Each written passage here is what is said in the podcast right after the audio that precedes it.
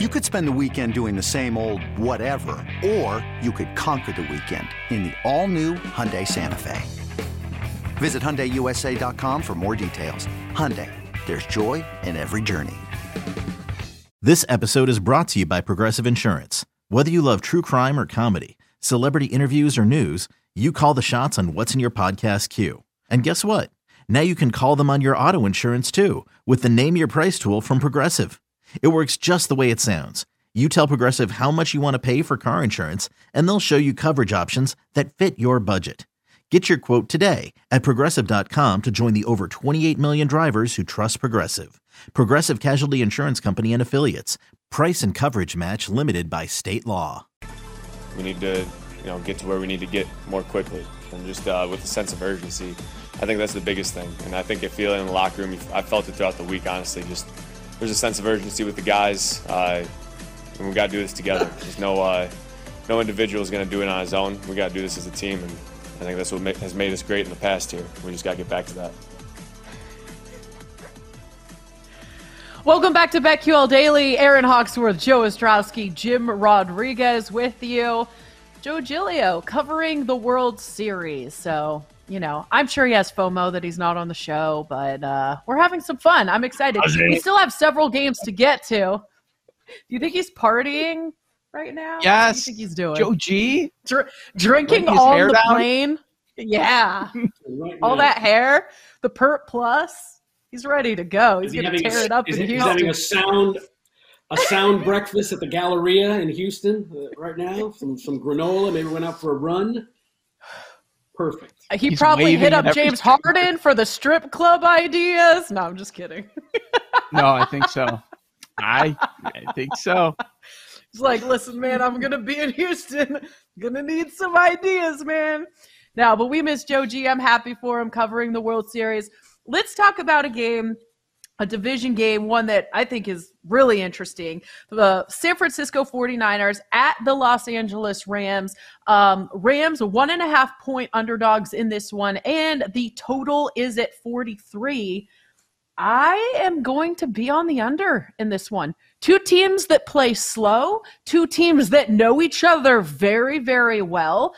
And I heard an interesting um, trend that I'm not going to pay too much attention to, but I do think a division game and two teams that know each other well, it, it says under to me. But the under has been hitting um, for the Rams at home in SoFi a lot, like 17 out of 24 times um, since they moved to SoFi. So that's um, an interesting trend there too. So I'm going to be on under 43 in this one. What say you, Joel? Well, uh, it's not a play that I have, but I think it backs up uh, your point on the under a little bit. So these um, the unders in divisional matchups have been hitting off the charts this year. It is a. re- I'm, I'm trying to look for the exact number, but I know it's north of seventy percent. Unders have been hitting all year, but especially in these division matchups, it's like three out of every four. It's been at a crazy high rate. So, uh, not the play that I'm going with, but an interesting look there. I don't know why the Rams are favored last week. I don't understand this at all. It's like we've seen big adjustments with teams that weren't playing, and I know it's more. That means it's more about the other side. We saw it with the Bills Packers for sure. Like that number jumped four points, and then we're seeing it here with the favorite flipped. San Francisco now the one and a half point favorite. Rams were favored by two and a half last week. I mean, bottom line, the, the handicap on this game starts with the head coaching match matchup that we have, which has become a mismatch over the years. Like Shanahan has been an underdog at a number of times, but he's still beating McVay straight up. In these 12 matchups, he's 8 and 4 straight up, 9 and 3 against the spread, covering the last 6 times. Now, the Rams got them in the playoffs, but that was a tight game, and the Niners ended up covering the spread in that one. Um, I, I think Shanahan's going to have some stuff dialed up with McCaffrey that he w- wasn't able to see with the quick turnaround getting him on the field last week. Uh, injuries are a big deal. They they have been all season long with San Francisco. Deebo did not practice on Thursday. Curious if he's out there today and what they uh, make his status. Probably questionable if we're being honest. But uh, we'll see if he gets out there. Juszczyk did not practice on Thursday. Arik Armstead, Greenlaw, same thing. So Niners dealing with injuries. What else is new? But overall, compared to where they were a few weeks ago, they are healthier. And you know Trent Williams is out there on the offensive line. I, I love it. I mean, San Francisco, one of the best defenses in the league, uh, and the Rams offense has struggled. Let's not forget that. So I like the Niners. You're basically asking Shanahan to go beat the team that he usually beats uh, with a one and a half mm-hmm. point spread, and uh, that's where I'm at. Give me San Francisco.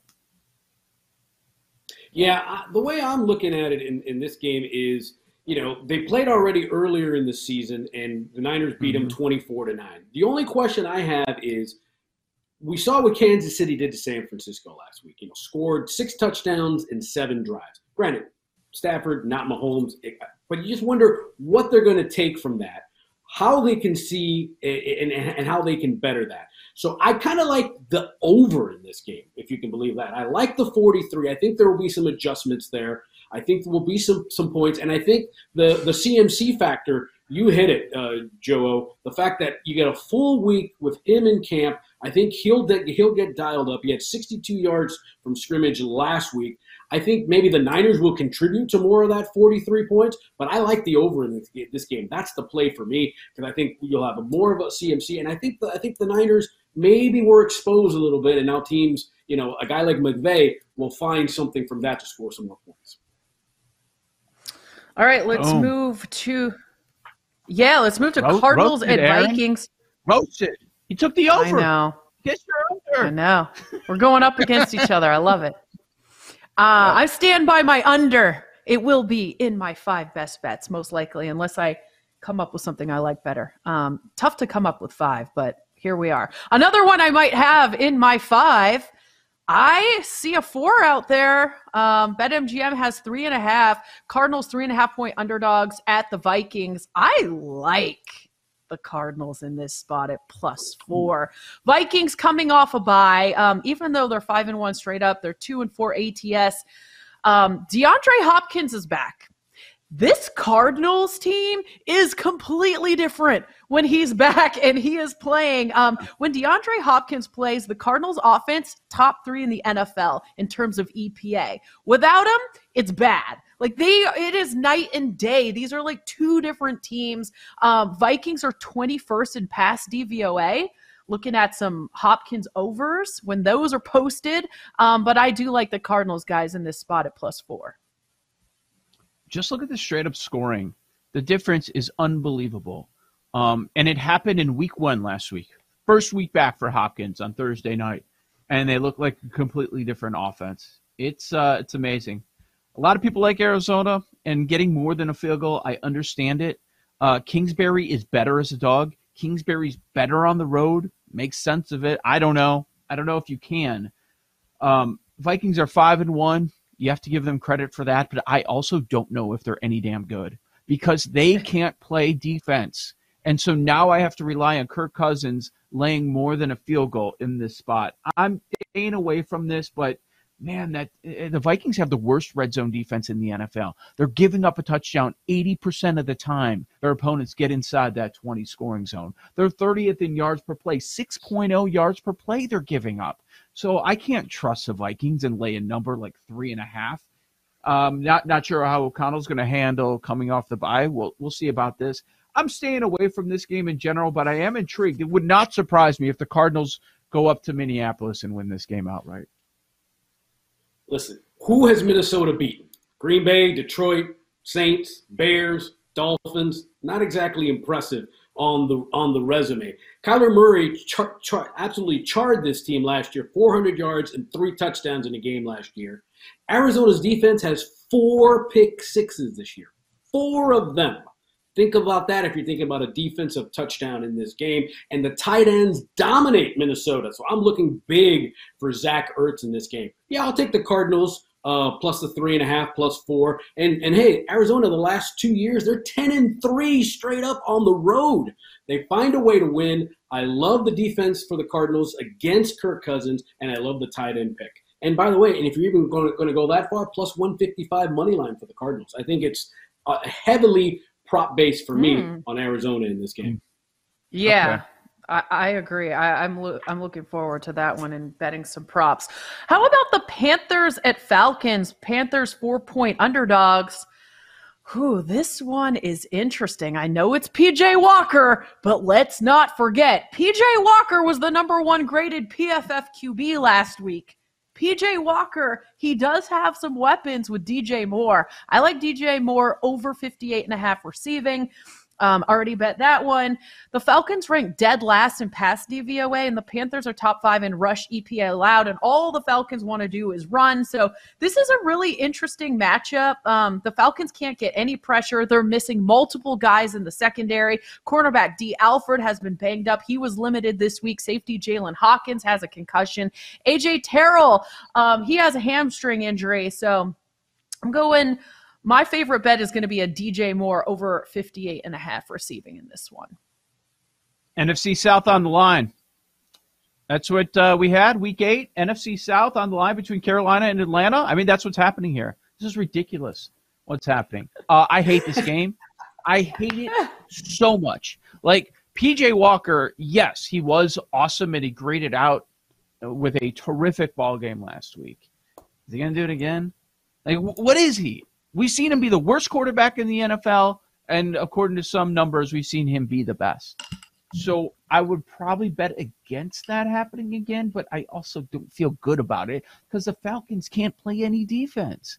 And now they're missing their top cornerback. And we saw what happened last week when he exited that game against the Bengals very early on. Like, yeah, they're bad to begin with on defense, and now they're missing a number of their best players. They're going to run the ball no matter what. I just don't trust it. I mean, the, the Panthers, yeah, they're probably the worst team in the NFL. They're coming off the, the big win. Like, and do I ever want to back a team coming off a, a two touchdown upset? No, no, I don't want to back that team. And it's only four uh, with such a such a terrible squad. I'm I'm just staying far away from this game. I'm interested for the NFC South division implications, mm-hmm. but I, I do not. I do not want to put actual American dollars on Panthers wow. Falcon in this game. Listen, well, Atlanta has thrown the ball. Atlanta has thrown the ball 27 times the last two games combined. They're going to run the ball. Uh, I'm looking big for D'Onta Foreman, Chuba Hubbard, kind of rushing props for them. And this is a classic letdown game. You nailed it, Joe. And this is also a big game for Steve Wilks. If he wants to be the head coach, can he coach this team up coming off that big win? Yeah, this is more of a, of a rooting for chaos in the NFC South kind of game. I'd love to see the Panthers win. Everybody's under 500. You know, have a losing team make the playoffs in the playoff eh, for the NFC South. This is BetQL Daily presented by BetMGM. Coming up next, we're going to get into some contest picks. And Joe O says he'd like to start smoking some cigars. J Rod, he has some suggestions. That's next.